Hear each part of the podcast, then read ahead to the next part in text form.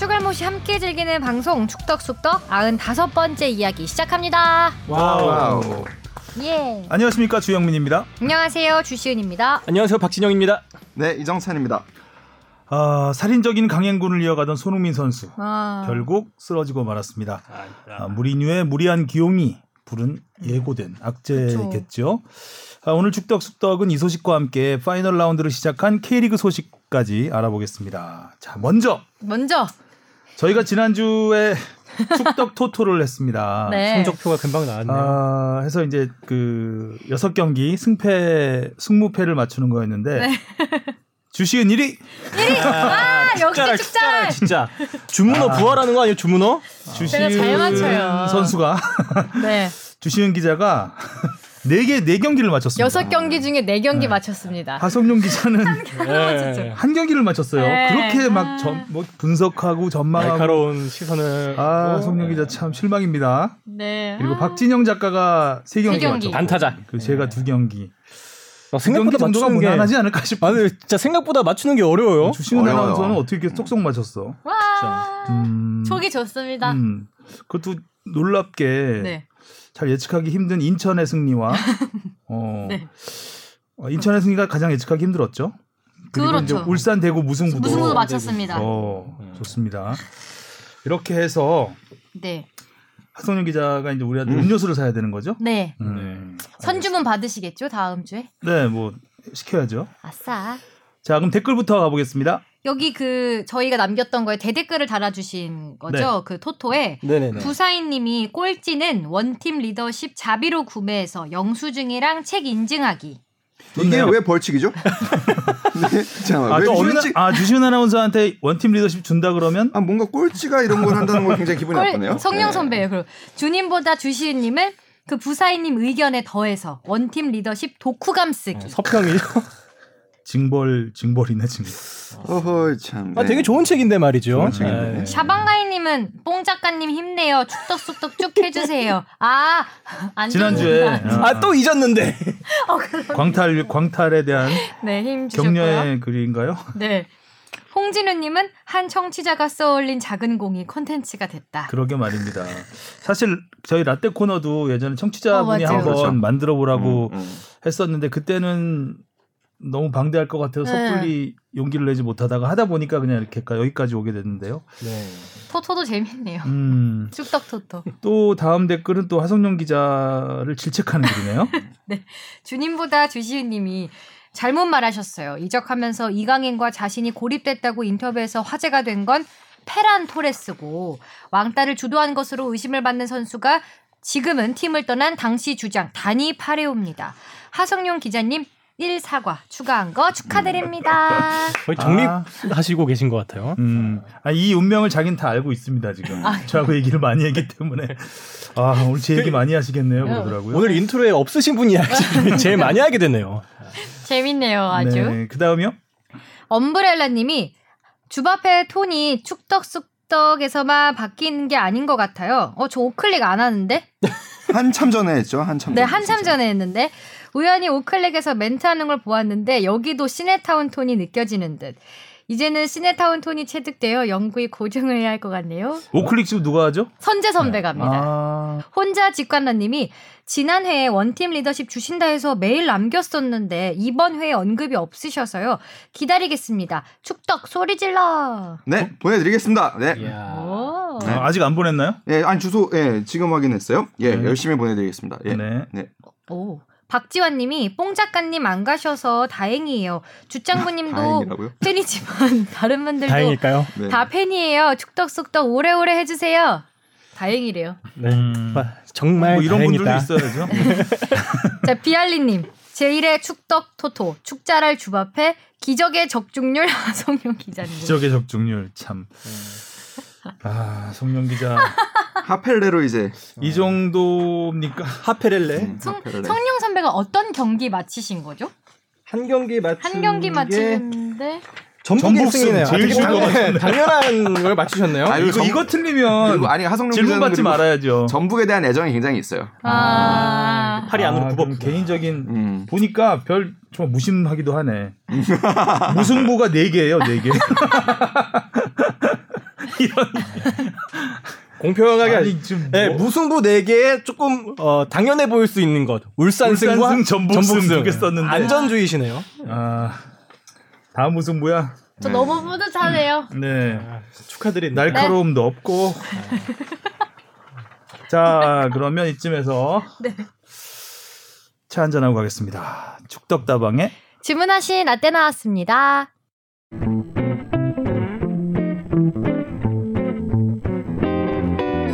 시간은 어제의 적군을 오늘의 동반자로 바꿔놓기도 합니다.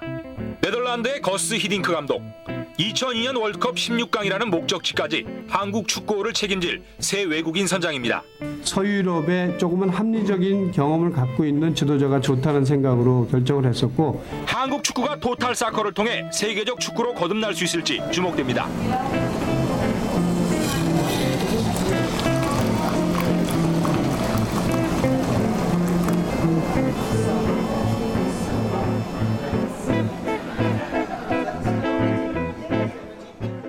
자, 히딩크 감독.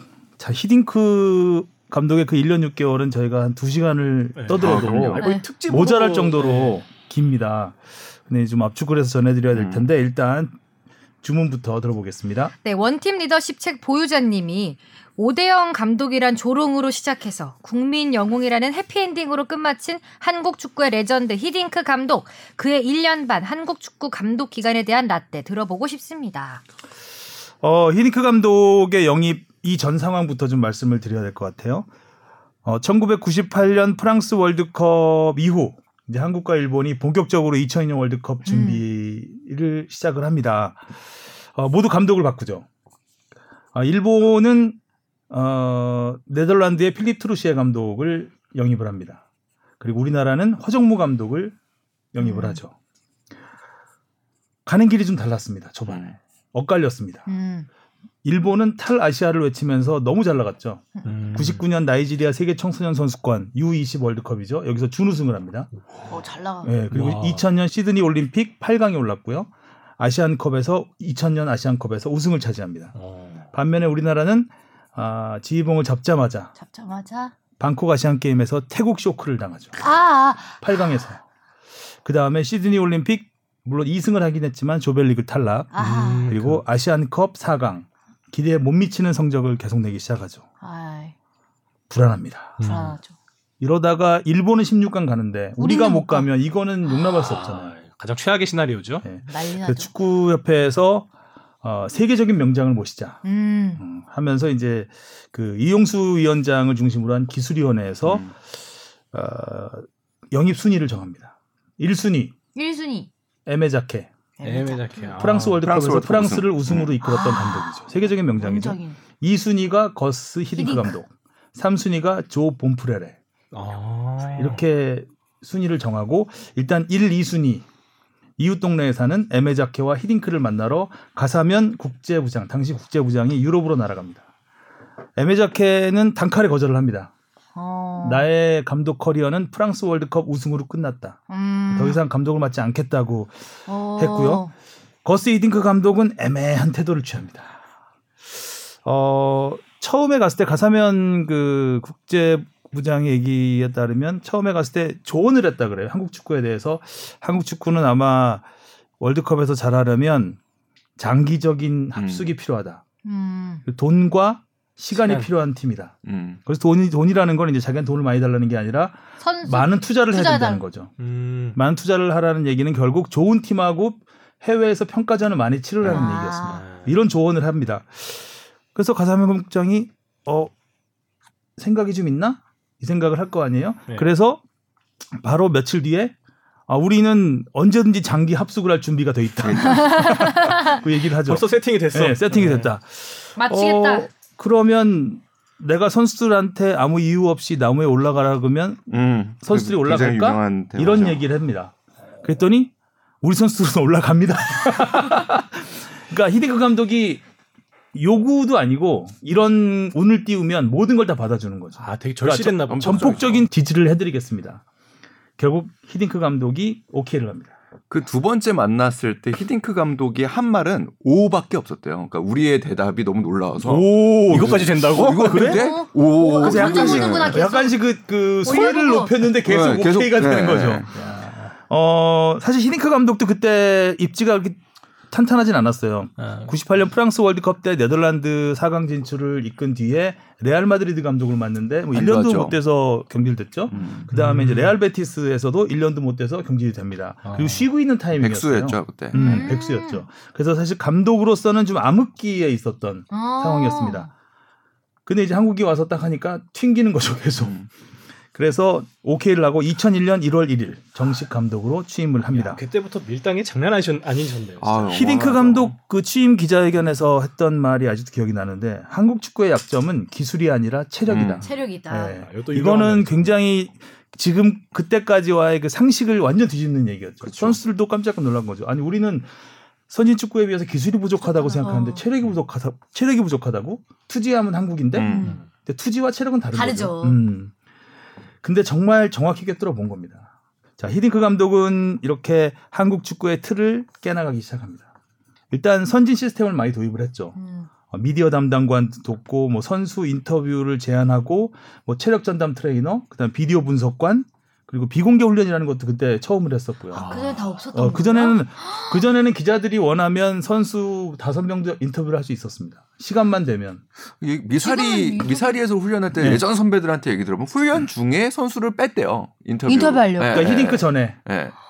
근데 히딩크 감독은 훌, 훈련 끝나고 인터뷰를 하는 경우가 많았고 훈련 전에도 뭐 가끔 하긴 했지만 그리고 감독이 지정하는 선수를 해야 그렇죠 됩니다. 그렇게 그게 그때부터 바뀐 거죠 그래서 모든 선수들이 인터뷰를 한 번씩 하게 돼요. 히딩크 감독도 한국 와서 좀 놀랐겠네요. 그 정도로 뭐가 아, 많이 놀랐대요. 있던 게 어, 없었으니까. 어, 떻게 보면은 놀란 거 많죠 많죠. 네. 아, 이것도 없어, 너네? 네. 이것도 없어. 그래서 히딩크 감독이 굉장히 많은 체계를 만, 만, 틀을 자막- 만들게 되죠. 어. 하지만 히딩크 감독은 전폭적인 지원을 받으면서도 사실 초반은 불안했죠. 예.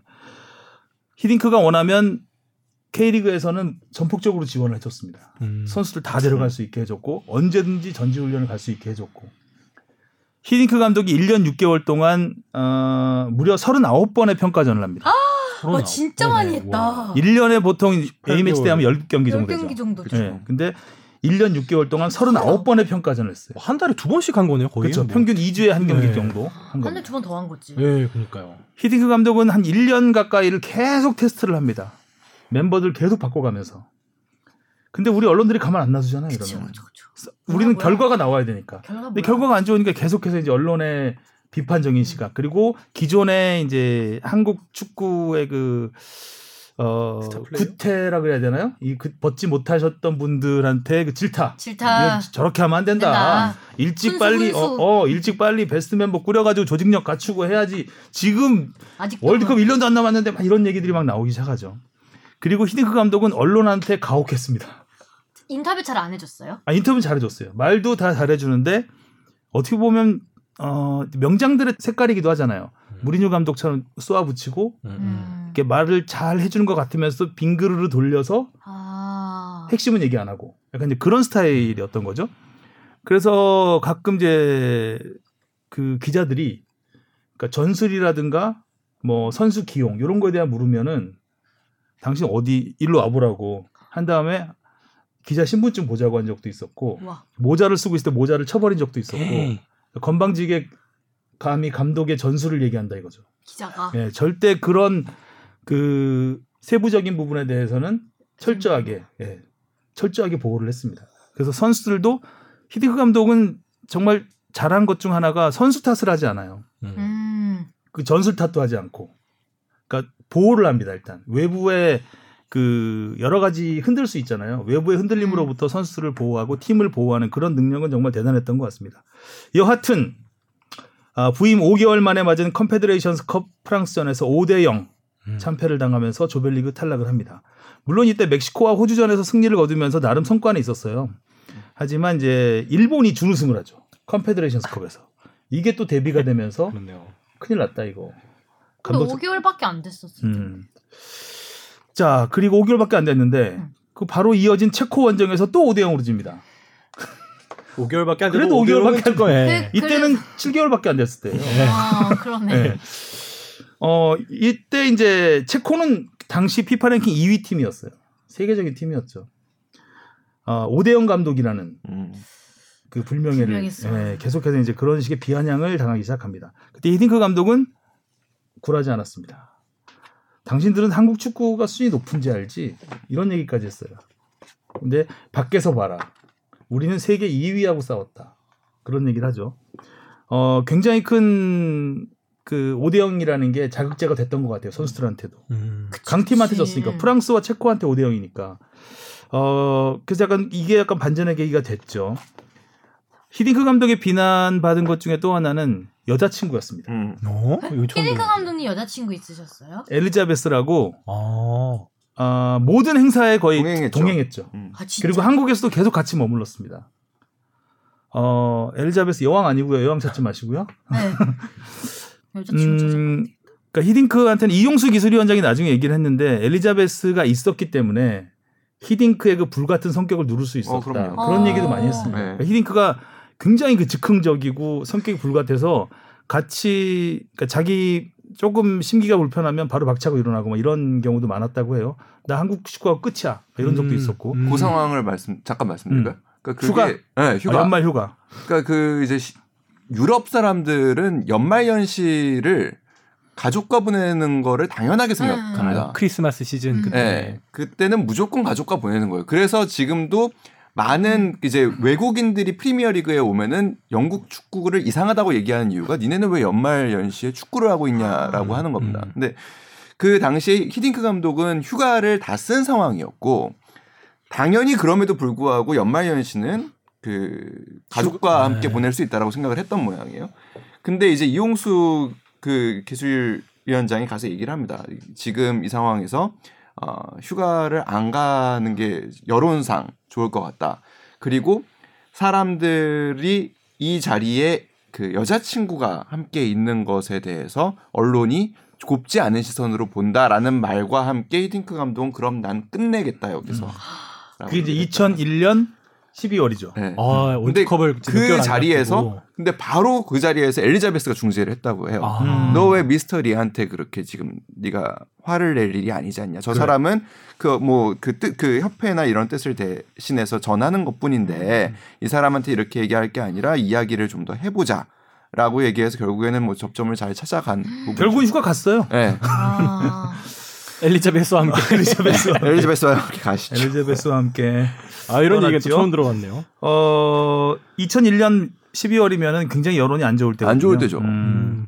자 그리고 이제 휴가를 갔다 와서 2002년 1월에 미국에서 열린 골드컵에 출전을 합니다.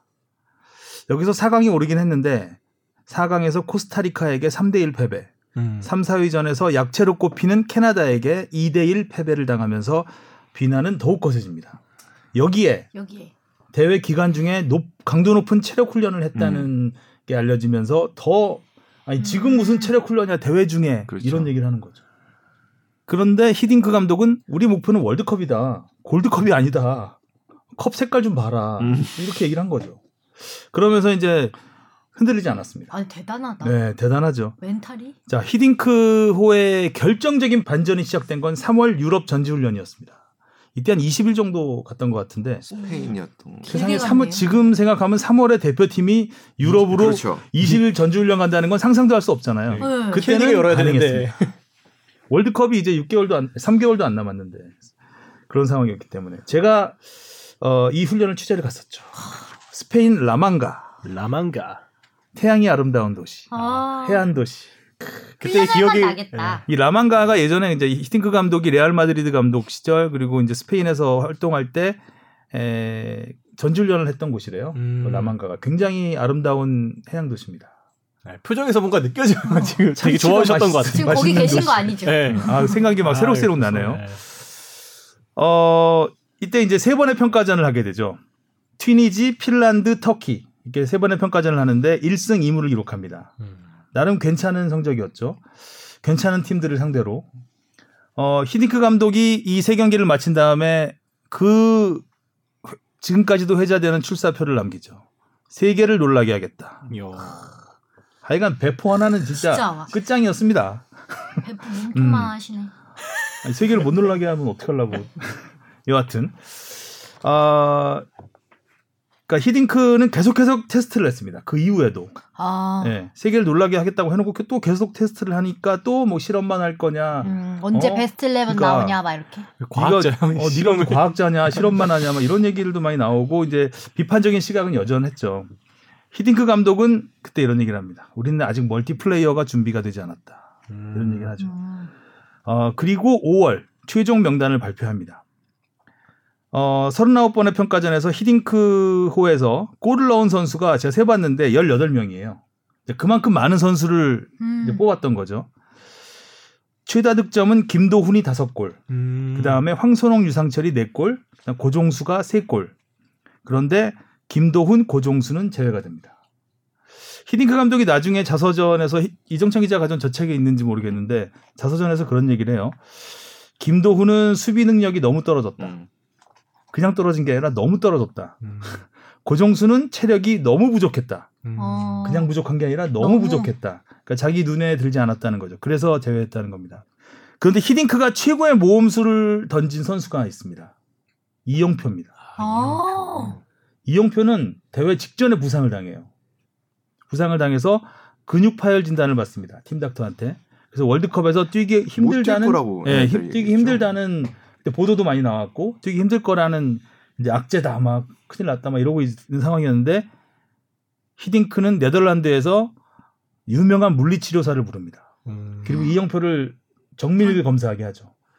그리고 3차전쯤엔 뛸 수 있을 거라는 예상 진단을 받습니다. 히딩크는 망설임 없이 뽑아요. 1, 2차전을 못 뛰는데도 불구하고. 음. 와, 되게 이영표 선수에 대한 믿음이 확실했나 봐요. 이영표에 대한 믿음도 확실했고 우리는 16강은 무조건 간다는 믿음도 아, 확실했던. 거죠. 그러니까 3, 1, 2차전을 안, 안- 안 못 뛰는데도 뽑는 거예요. 대단한 거죠, 이게. 아.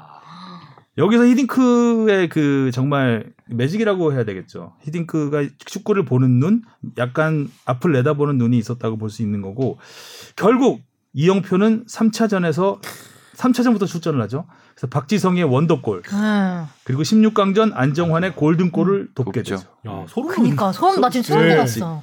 자, 그럼 1, 2차전 이영표 자리를 누가 지켰느냐? 이을용. 을룡다. 아이. 을용. 을룡타 맞죠? 을룡타. 네, 맞습니다. 네. 그거부터 이래서. 멀, 네. 멀티플레이어 얘기를 계속 한 겁니다. 아. 히딩크가 뽑은 최고의 멀티플, 멀티플레이어는 유상철이었어요. 유상철, 그쵸. 송종국. 아. 그리고 이일령 선수도 그랬고.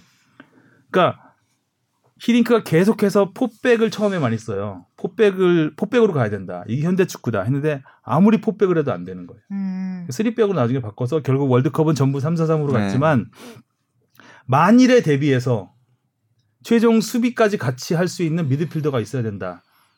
그게 바로 송종국과 유상철이었어요.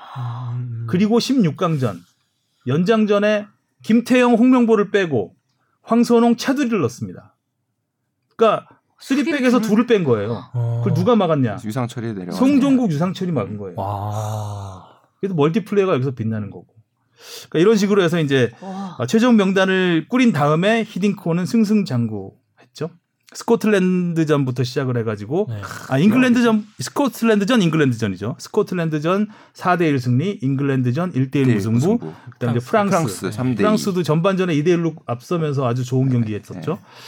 어 이러면서 이제 딱 월드컵이 막을 올립니다. 히딩크 감독은 고민을 해요. 가장 큰 고민은 뭐였냐면 폼은 안정환이 제일 좋아요.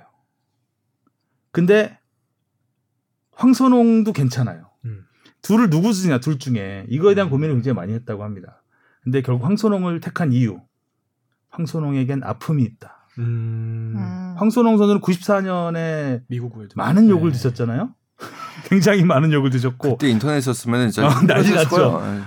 사실 독일 황선홍만 간좀 했으면 독일도 이길 수 있었던 음. 상황이었기 때문에 아, 볼리비아전은 그러니까 우리의 그러니까 월드컵 첫 승이 볼리비아전이 될 수 있었죠. 볼리비아전의 그 수많은 기회 중에 하나만 살렸었고. 예. 아 인터넷이 없던 게 다행이다. 진짜. 그래서 이제 황선홍 선수는 아픔이 있다. 94년 월드컵 때 그런 많은 기회를 날렸고 그 다음에 그 98년 월드컵을 가장 몸이 좋았던 98년 98년에는 바로 직전 중국과 네. 평가전에서 중국과 평가전에서. 가끔 나올 거예요. 공중에 붕 네. 떠서 네, 그 360도를 돌았어요. 그리고 떨어져 가지고 멤버에는 있었지만 뛸 수가 없었던. 네.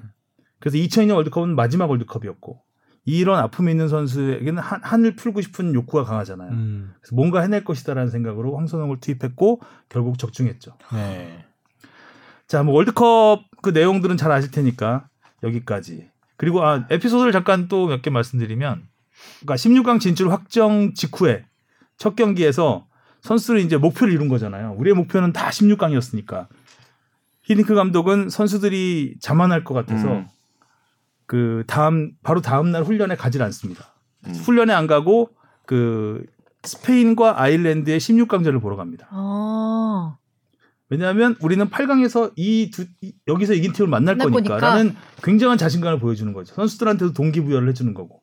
그리고 경기를 앞두고 I'm still hungry. 아, 여전히 배고프대. 음, 또 배고프대. 그렇게 얘기를 딱 하고 또 히딩크 감독이 나중에 얘기를 했는데 그 스페인과 아일랜드전도 승부 차이까지 갔거든요. 음. 그래서 스페인이 체력적으로 지쳐 있다. 음. 그러니까 우리도 체력으로 밀, 밀어붙여야. 된다. 절대 히- 스페인을 괴롭혀라 일단. 괴롭혀서 연장까지 끌고 가서 질척 질척. 어 아마 승부 차이가 될 가능성이 높다 하면서 승부 차기 연습을 엄청나게 시킵니다.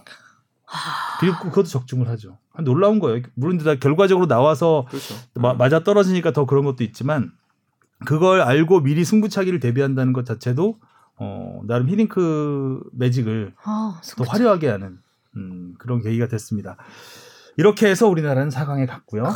그리고 히딩크와 히딩크는 히동구 음, 국민의 찬양을 받으면서 이제 우리와 작별을 했고 어 그리고 슈틸리케가 다시 히딩크를 소환을 했고 음. 어, 그러면서 2017년이죠. 음, 그렇게 해서 이제 히딩크의 추억은 아름답게 남아 있습니다. 네, 아, 진짜. 재밌는 일화가 하나 있어요. 그 히딩크 감독하고 우리가 이제 처음 인연을 맺게 된 게 98년 네덜란드 전이잖아요. 98년 프랑스 월드컵에 경기 전날에 굉장한 일이 하나 벌어집니다. 뭐냐면 그 피파는 이제 훈련장과 훈련장을 쓰는 시간을 명확하게 지켜놓거든요. 그 경기 전날 훈련하는 공간과 시간을. 우리가 그 그러니까 네덜란드가 우리 앞 시간에 훈련장을 쓰는 거였고 우리가 오후 7시부터 훈련을 쓰는 거였 장을 쓰는 거였습니다. 7시에 갔는데 그 네덜란드가 선수들이 나오질 않는 겁니다. 음. 경기장에서. 그러니까 우리가 마음이 좀 불안하죠. 그러니까 당시에 매니저를 하고 있던 이제 나중에 히딩크 감독의 통역을 하는 전한진 씨가 가서 얘기를 합니다. 7시가 됐다. 나와야 된다. 라고 얘기를 하니까 히딩크가 옵니다. 히딩크가 와서 굉장히 아무튼 좀 무서운 얼굴로 왜 그러냐? 아 피파의 룰에 따르면 니네 지금 나와야 된다. 나오겠다. 그러고 10분 동안 슈팅 연습을 한답니다. 나오겠다고 얘기하고 그러고 슛을 정말 강한 슛을 때렸다. 거기서 우리 선수들이 다 주눅이 들었다고 그래요. 그러니까 그 일부러 그랬네. 일부러 그런 거예요. 일부러 그런 거고. 그래서 정몽준, 그러니까 히딩크 감독이 한국에 온 바로 다음 날 이제 오찬을 하는데 히딩크 감독이 그걸 기억하고 처음 마디가 MJ 그 이제 당시 정몽준 회장한테 했던 얘기가 당시에 미안했다라는 얘기를 일부러 그런 거다라는 얘기를 했다고 음. 하더라고요. 그 순간에 근데 정몽준 회장은 좀 잘, 미안하다 그 너무 세게 때려서 네. 확신이 좀 들었다 그래요. 아, 잘 뽑았다라는 음. 좀 생각이 들었다라고요. 참 그 여러 가지 에피소드가 있죠. 뭐 경기 전에 잔디각 짧게 깎고 물 뿌려라. 음. 뭐 그런 것들. 그래야 이제 공이 빨리 움직이고 아. 우리 선수들이 체력이 앞서기 때문에 많이 뛰게 상대를 많이 뛰게 할 수 있다는 거죠. 이제 뭐 그런 거라든가 아주 작은 부분에서의 굉장히 디테일한 디테일. 부분까지 신경을 쓰고 어쨌든 한국 축구를 진짜 한 단계 완전히 올려놓은 음. 감독이라고 할 수 있죠. 그 실제로 그래서 그 히딩크가 남긴 유산들이 많죠. 그래서 음. 방금 전에 그 영미 선배가 얘기했던 그 스페인 이제 뭐 그 라만가, 마르베야, 뭐 말라가 이쪽이 다 같은 그 라인인데 그 고기를 약속의 땅으로 생각하고 2010년에 허정무 감독이 또 고기를 전지훈련으로 간다. 음. 뭐 그런 부분도 있고 그리고 그때 2002년에 우리 체력 담당을 했던 베르하이엔을 다시 또 불러서 2010년에 맞아요. 쓰죠. 네. 그러니까 그런 것들이 그러니까 배우는 것들이 굉장히 많았죠.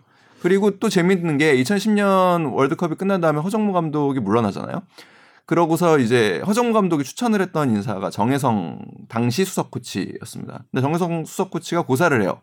근데 그때 저하고 좀 가까운 편이어가지고 제가 몇 번 얘기를 들었었는데 히딩크 감독을 옆에서 모셔보니 그 축구 대표팀 감독이라는 자리가 전술 짜고 뭐 선수 선발하고 기용하고 그런 게 다가 아니더라. 음. 나는 아직 그 지금 수준이 아닌 것 같다라고 해서 고사를 합니다. 그러니까 이런 것들을 봤겠죠. 그러니까 상대와의 기싸움은 그렇죠. 어떻게 하는 거고 경기 전에 인터뷰는 어떻게 하는 거고 이런 것들을 이렇게 쭉 보시면서 아 이게 경기장 따라하기 쉽지 않아요, 예. 예. 이거는. 근데 타고나야 되는 어, 타고나는 많을 사업가 것 같아요. 또 얘기 들어보면 사장 살아온 문화도 너무 다르고. 하기 때문에 그렇죠. 우리나라에서 성장해서 그런 배포를 가지고 그 정도로 지- 그러니까 자기만의 축구를 밀고 갈 수 있는 감독이 나올 수 있을까라는 생각 좀 들기도 하고요. 선수들 장악력도 엄청나죠. 것 같아요. 사실 그 선수들은 그러니까 뭐 그 당시에 이제 특히 뭐 그 베테랑 선수들이 좀 특히 더 좀 그랬는데 어 그 시간이 그렇게 좋은 기억만으로는 음. 남아 있지 않다고 그래요. 너무나 그러니까 극한의 그러니까 나의 잠재력을 극한으로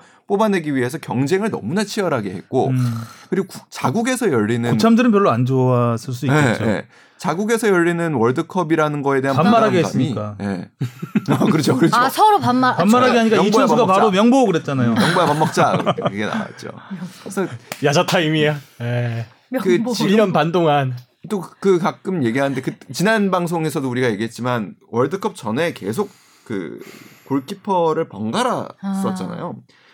이제 폴란드전을 앞두고 그 당시에 이제 처음으로 우리가 이제 그 팀 미팅을 PPT를 합니다. 압신 고트비 그 당시 비디오 분석관이 이렇게 해서 음. 비디오 미팅을 합니다. 그러면 이제 엔터를 치면 파워포인트에서 선수가 한 명씩 뚝뚝뚝뚝 음, 이렇게 음. 나오는 베스트 11이 나오는 그런 미팅을 하는데 골키퍼부터 명단을 발표를 했습니다. 내일 자 나갈 선수들이다. 처음에 딱 이훈재가 나가는 순간에 홍명보 감독이 바로 옆에 김병지 그 선수가 있었대요. 네. 너무 실망하는 게 보여서 그냥 손을 꼭 잡아줬다고 아 그런 얘기를 했던 기억이 있어요. 그러니까 주먹을 주었나 보죠. 참으라고. 네. 그, 아무튼 뭐 그런 일화들을 보면 홍명보 감독도 사실 처음에 안 그 넣다 뺐다 하고 그랬거든요. 그안 쓰는 아, 홍명보는 그 얘기 네. 있어요. 히딩크 감독이 그러니까 홍명보 감독이 이렇게 다정한 다정다감한 스타일은 아니잖아요. 좀 엄한 선배 네. 스타일인데 어 처음에 와서 애들을 좀 모아놓고 음. 얘기를 하고 막 이런 걸 보니까 선배질을 하려는. 거에 대한 음. 마음이 안 든 거예요. 다음 바로 뺐어요. 했어요. 음. 안 그러- 뽑았어요. 아예. 그러고서- 아. 그 그렇게 하는 걸 보고 네. 그러니까 근데 한국 축구에서 홍명보라는 존재가 너무 크잖아요. 그러니까 막 기자들이 막 묻잖아요. 어, 송종국 있다. 중앙 수비수 어, 중앙 수비수 송종국 쓸수 야. 있다. 어, 이렇게 얘기를 하고 뭐. 실제로 사실 홍명보 감독 때문에 결국에 포백으로 못 간 부분도 있어요. 맞아요. 어. 음. 그래서 홍명보를 그러니까 포백으로 가려면 홍명보를 빼야 된다고 생각을 했어요. 히딩크 감독은. 음. 음. 그랬는데 아, 결국 이제 포백을 포기하면서 홍명보는 붙박이가 된 거죠.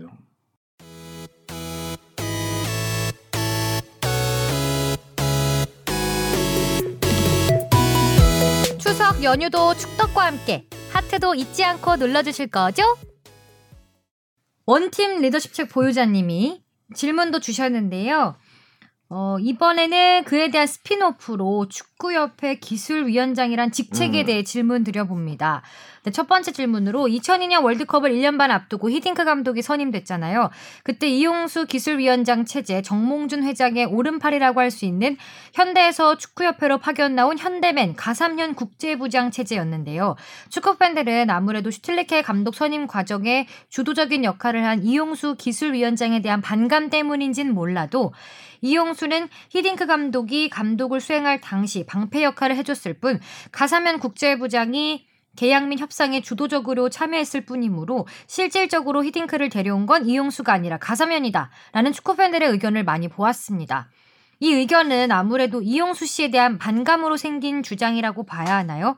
아무래도 실질적으로는 히딩크라는 감독을 상위 순번에 올리고 감독 수행 기간 중 방패 역할을 한 것은 이용수, 히딩크 감독과의 계약을 실질적으로 주도한 건 당시 가사면 국제부장이라고 보는 게 합리적으로 맞는 거겠죠? 라고. 네, 맞습니다. 아, 네, 이거는 뭐 그 이용수 기술위원장이었고요. 가사면 국제부장이었기 때문에 직책상으로는 당연히 이용수 위원장이 지시를 하고 가사면 부장이 현장에 가서 그 협상을 하는 그 시스템이었기 때문에 아까도 말씀드렸듯이 네, 그 네. 과정 그러니까 결국에 이용수 기술위원이 어떻게 그러니까 들어왔는지도 좀 사실 되게 재밌는 부분인데 이용수 당시에 이제 그 교수였죠. 이용수 교수, 이용수 해설, 해설위원이시기도 했고 대표적인 축구협회 야당이었어요. 그러니까 축구협회가 현, 현대 중심으로 좀 독선적으로 운영이 되는 거에 대한 아. 비판을 굉장히 강하게 하시던 분입니다. 사실 이분이 기술위원장이 됐을 때 굉장히 스스로 놀라셨다고 해요. 어. 축구협회에서 이런 이야기가 왔을 때 제일 먼저 한 게 결국엔 아무튼 그 허정모 감독을 어떻게 보면 끌어내리는 역할을 해서 나중에 뭐 그런 회고도 하죠. 그러니까 내 평생에 가장 미안했던 순간이라고 음. 이렇게 얘기를 합니다. 그래서 그 이야기대로 미안했지만 잘했던 순간. 아, 뭐 결과적으로는 그렇죠. 음. 그래서 그 아까 영민 선배가 얘기한 대로 1순위 에메 자케 그 다음에 거스 히딩크 3순위 본프레레를 이런 list-up을 만든 게 이제 기술위원장을 필두로 한 기술위원회고요. 음. 이 리스트를 가삼현 부장한테 전달을 해서 가삼현 부장은 실무적으로 협상을 하셨던 거죠. 음. 실제로 이용수 위원장은 당시에는 안 가신 걸로 제가 네, 안 알고 갔고 있어요. 이제 가삼현 부장이 히딩크 감독의 요구를 계속 들어주는 과정에서 당연히 서울에 보고를 했겠죠. 음. 그 보고 라인이 이제 이용수 위원장이었던 아. 거죠. 네, 그래서 아무튼 그 그러니까 히딩크가 아까도 잠깐 이야기했던 크게 두 가지 요구를 했다고 해요. 그러니까 그 아까도 얘기한 원정 평가전을 많이 치르게 해달라는 것과 내가 원할 때 선수들을 그럼. 마음껏 쓸 수 있냐. 근데 이게 불가능할 거라고 봤던 것 같아요. 유럽에서는 불가능한. 예, 예, 불가능한 거라고 이렇게 봤던 것 같고, 어, 가사면 씨는 이, 이 얘기를 했대요. 그래서 에미자케는 단박에 깠고, 히딩크 감독은 부정도 긍정도 일단 하지 않고 이렇게 얘기를 한다. 어떻게 해야 하냐. 그래서, 그래서 바로 이제 이용수 위원장이 K리그 구단들을 설득을 해서 열흘 만에 답을 준 겁니다. 음. 그랬을 때 이제 다 놀란 거죠. 히딩크 감독도. 이게 가능해? 이게 가능해? 이렇게 된. 그럼 된- 거의 뭐 필요하십니까? 네. 갖다 드리겠습니다. 거의 네. 선수는. 그렇게 음. 됐다고요. 그 기본적으로 그동안의 대한축구협회가 갖고 있는 구조적인 가장 큰 어, 뒤에 질문하고 좀 이어지는 부분이긴 한데 그럼 이- 읽고 읽을까요? 갈까요? 네. 두 번째 질문이 2002년 당시에는 기술위원회가 감독 선임까지 모두 하는 권한을 갖고 있었잖아요. 근데 지금은 국대 감독 선임은 국가대표 전력 강화위원회의 간- 감독 선임 소위원회에서 하는 것으로 알고 있습니다. 그러면 현재 기술위원회는 무슨 기능을 하나요? 기술위원회라는 말만 들으면 너무 추성 추상적이라서 직관적으로 감이 잘 안 잡히는데 현재 기술위원회는 구체적으로 무슨 일을 하는지 설명해 주세요.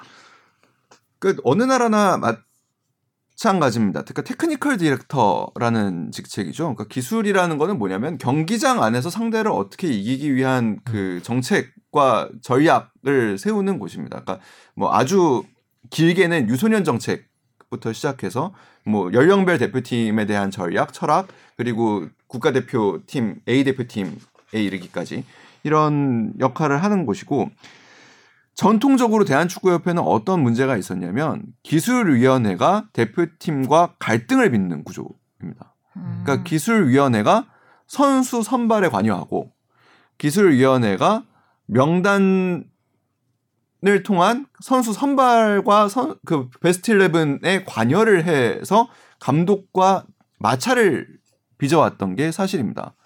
그러니까 대표적으로 그 조광래 감독과 그 이회택 당시 기술위원장. 그러니까 이회택 기술위원장이 이러이러이러한 선수를 뽑았으면 좋겠다라고 이제 그 종이를 줬다는 거예요. 근데 이거를 조광래 감독은 외압이라고 생각한 거죠. 그래서 굉장히 경노합니다. 근데 이제 이회탁 위원장, 아 기술위원장으로서 선수 추천도 못하냐라는 그러니까 이런 류의 갈등이 늘 있어 왔습니다. 기술위원회와는 그런 부분에서 이용수 위원장은 아까도 얘기했지만 히딩크 감독하고 마찰을 빚기도 합니다. 실제로 히딩크 감독이 대회 중반, 그러니까 그 아까 얘기한 3월 뭐 요 무렵까지 안정환 선수에 대해서 그렇게 좋게 평가를 하지 않았어요. 음. 그때 안정환 선수는 꼭 필요하다라고 그 강하게 주장을 했던 부분이 이용수 위원장으로 알고 있습니다. 그러니까 결국에 그런 부분을 이제 조율을 하고 그다음에 그 언론에서 이- 이어지는 문제들과 이런 문제들을 이제 가교 역할을 하- 하면서도 절대로 전면에 나서지는 않으셨다고 해요. 그러니까 그 이용수 위원장 시절부터 계속해서 나오는 그 건의를 하는 부분인데 기술위원장이 감독 선임을 하는 구조를 좀 탈피해야 된다. 나라의 축구 정책이라는 거는 기술위원회가 중심으로 긴 안목에서 봐야 되는데 기술위원회가 감독을 선임을 하게 되면 감독이 경질되면 그 책임을 지고 기술위원장부터 기술위원들이 전부 사퇴를 하는 게 관례가 되어 있던 음. 과정이기 때문에 그런 거는 좀 없어져야 되지 않겠냐 해서 이번에 그 김판곤 위원장 체제부터는 그게 좀 바뀐 거죠. 그래서 그런 부분이 좀 있습니다. 네, 다음 질문 넘어가죠. 네, 구찌님인데요. 안녕하세요. 지난주에 다사다난했던 일들이 많아서 메일을 못 보냈는데 제가 마치는 게 갑자기 하나의 컨텐츠가 되어버렸네요. 영광으로 생각합니다. 질문하고 싶은 게 많은데 한 번에 다 보내면 앞으로 못 보내니 앞으로 한 개씩만 보내겠습니다. 예전에 모사이트에서 K리그 포변 레전드라고 해서 서동명 선수에 대한 글이 올라왔는데요. 골키퍼를 하면서 동시에 필드 플레이어로 뛴 선수가 있다는 게 정말 놀라웠습니다. 옛날에 맨유에서 수비수가 골키퍼를 하는 건 봤는데 이런 경우가 있다는 게 신기하고 재밌는 이야기인 것 같아요. 혹시 서동명 선수처럼 이렇게 골키퍼도 하면서 필드 플레이어로도 뛰는 선수가 있었는지 궁금합니다. 지난주에 얘기했었죠. 멕시코에 어, 네, 네, 네, 네. 지난주 이름이 들은- 뭐였죠? 캠포스 캠포스였나? 멕시코 캠포스 그다음에. 그 이제 화성룡 칠레. 기자가 칠레라고 우겼지만 칠레가 아니고 파라과이 어. 파라과이의 칠라베르트. 칠라베르트 음. 뭐 이런 아. 예. 그리고 예전에는 많이 있었어요. 음. 그한 음. 70년대 이때는 포변. 그 펠레도 골키퍼를 한 적 있어요. 아 펠레가요? 네, 예전에. 아, 그러니까 급한 상황이 아니라 그냥 선발 자체를? 골키퍼로 나와서 아, 경기를 저 그- 치렀던 정확하게는 기억이 안 나는데 어. 페- 그 세상에서 제일 발재간이 좋았던 골키퍼는 아, 펠레라는 걸 어디서 봐가지고. 아, 그러니까 그 기본적으로 골키퍼라는 포지션이 특수 포지션이긴 한데 그 과거 이렇게 전 축구 초기 축구부터 이렇게 쭉 보면은 그 결국에는 골키퍼를 전문 교육한 거는 현대 축구에 와서거든요. 그러니까 그 전에는 그리고 보통 우리의 많은 어린 유소년 선수들도 최근에서야 아, 골키퍼로 이제 커리어를 쌓아 어렸을 때부터 쌓아가기 시작하지 처음에는 어. 사실 그 필드 플레이어를 하는 경우도 많습니다. 음. 골 넣고 필드. 플레이어를 하다가 잘 못하면 골키퍼를 하는 경우도 있어요. 뭐 그런 경우도 많았죠. 근데 키가 크다. 그러면 좀 더 확률이 높아지는. 음. 근데 여튼간에 요런 그 서동명 선수 같은 경우가 어떤 상황이었냐면 2001년 아디다스컵이었다고 해요. 그러니까 부천 SK하고 전북의 경기였는데 이제 연장 후반 상황에서 아 이제 필드 플레이어와 교체 투입해서 그래서 들어가서 필드 플레이어로 뛴 네. 경우입니다. 그러니까 일반적인 상황이라고 보기는 그렇죠. 좀 어렵죠. 특수한 상황이죠. 특수한 네. 상황. 이런 경우가 한 번 더 있긴 있었습니다. 그래서 2009년 11월에 그 김용대 선수가 그 김정우 선수하고 교체돼서 들어가게 되면서 그러니까 필드 플레이어가 골키퍼하고 바뀐 거잖아요. 그때 네. 이때도 연장전이었었는데 정성룡 선수가 그래서 그 골키퍼로 뛰고 있던 정성룡 선수가 필드 플레이어로 뛰게 되는 어머. 일이 벌어졌습니다. 아, 음. 승부차기를 이제 야구에서는 그런 일이. 종종 있잖아요. 네, 네, 뭐 그런 일이 종종 있죠. 오, 그래서 뭐 신기하다. 모든 포지션을 다 볼 수도 있고 뭐 이런 음. 경우도 있고 류현진 선수도 대타로 나간 적도 있고 그럴 수 있죠. 김광현 예전에- 선수도 예전에 그 네. 김성근 감독 시절에 대타로 나가고 뭐 그랬던 거. 예전에 80년대에는 투수 타자 경험이 뭐 그렇죠. 흔했기 때문에 김성환 선수 같은 경우에는 10승과 홈런 타점왕을 했죠. 와. 투수로 10승 야. 타점왕을 했던 경우도. 있고. 이도류, 투타 이도류. 진짜. 그래서 뭐 그 지난주에도 잠깐 나왔지만 그 골키퍼 중에 득점을 한 사례는 김병재 선수가 제일 많고요. 세 골. 음. 필드골 하나에 PK로 두 골을 넣고 그다음에 서동명, 이용발, 권정혁 선수가 한 골씩을 지금 기록. 이용발 선수는 아마 골킥이 들어갔을 걸요? 예, 그 권정혁 골킥이요? 선수도 예, 골킥. 그죠. 예. 예, 골킥이. 권정혁 선수에서 아마 최장거리 골 기록을 갖고 있나 봅니다. 음. 아, 이걸 해야 되겠군요. 토토 토토. 구찌 님 항상 하시는 거. 네. 9월에 마지막 도전 하셨는데 음, 두 개 맞히셨네요.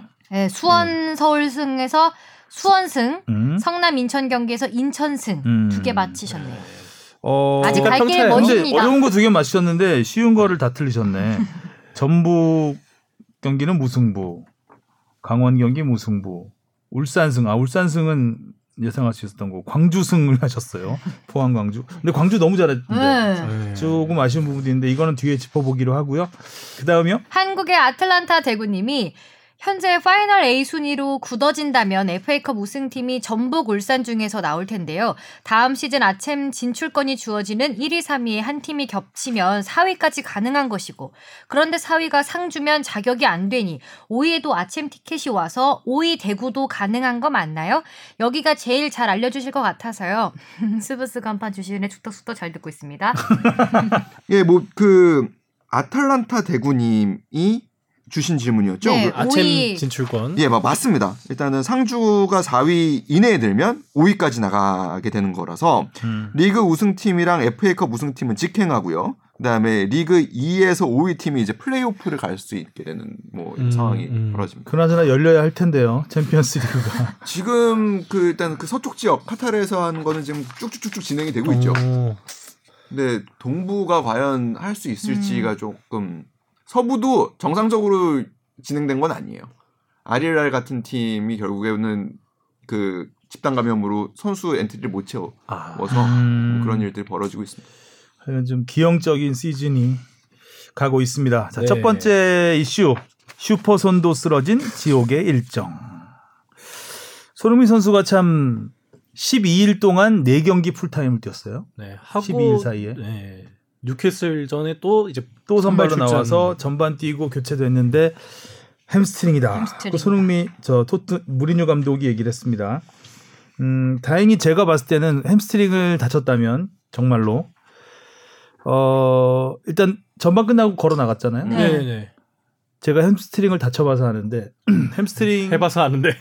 해봐서 아는데 햄스트링이라는 게 이제 근육 다발이잖아요. 그 허벅지 뒤쪽에 이게 이제 정도가 굉장히 다양합니다. 그렇죠. 음. 그렇죠. 근데 한 번에 한 번에 나가진 않아요. 징조가 있습니다. 찌릿찌릿해요. 음. 그러니까 움직일 때 찌릿하는 순간이 있습니다. 그리고 이제 그 상태에서 다음 날 보니까 멍이 들어 있어요 거기가. 그러면 그게 징조인 거예요. 근데 그걸 모르고 제가 계속 운동을 하다가 이제 북 나가서 굉장히 크게 다친 적이 있는데 아마 제가 봤을 때 손흥민 선수가 그렇게 걸어 나갔다면은 그 찌릿찌릿한 수준이 아닐까 싶어요. 음. 그러면은 부상이 심하지 않다는 얘기거든요. 그러면 그 정도면은 한 2주 정도. 그렇죠. 저희가 그러니까 이제- 정상적인 그 정상적으로 맘대로 걸을 수 있으려면 한 2주. 이주? 네. 그 3주 그래서 제- 제가 봤을 때 재활까지 하면 한 만약에 가볍다면 한 달 안에는 복귀를 할 수 있을 거라고 보는데 뭘 모르죠 상황이 어떤지는 좀 아까 우스갯소리로 얘기했지만 않... 네. 그 라커룸에서 갑자기 북 크게 다쳤을 수도 있는 거고 그럴 수도 있죠. 예. 그럴 수 있죠. 근데 기본적으로 그래서 그 아까 지금 영미 선배가 하신 얘기가 보통 이제 그 바로미터가 되는데 햄스트링이 올라와서 그럼 올라왔다라는 표현을 보통 많이 하는데 뭐 햄스트링 나가서 들 그러니까 걷지 못하고 들것에 실려 나가는 경우가 있고 굉장히 심한 거고 쩔뚝이면서 나가는 경우가 있고 걸어 나가는 경우가 있습니다. 그래도 네. 지금 일단 걸어 나가는 단계라고 본다면 음. 가장 좀 덜한 단계라고 볼 수는 있는데 근데 근육이라는 거는 근육 부상은 80%가 과도한 사용으로 오게 되는 음. 부상이거든요. 음. 그러니까 어떤 무리한 동작을 갑자기 해서 나오는 부상이라기보다는 축적된 상황에서 음.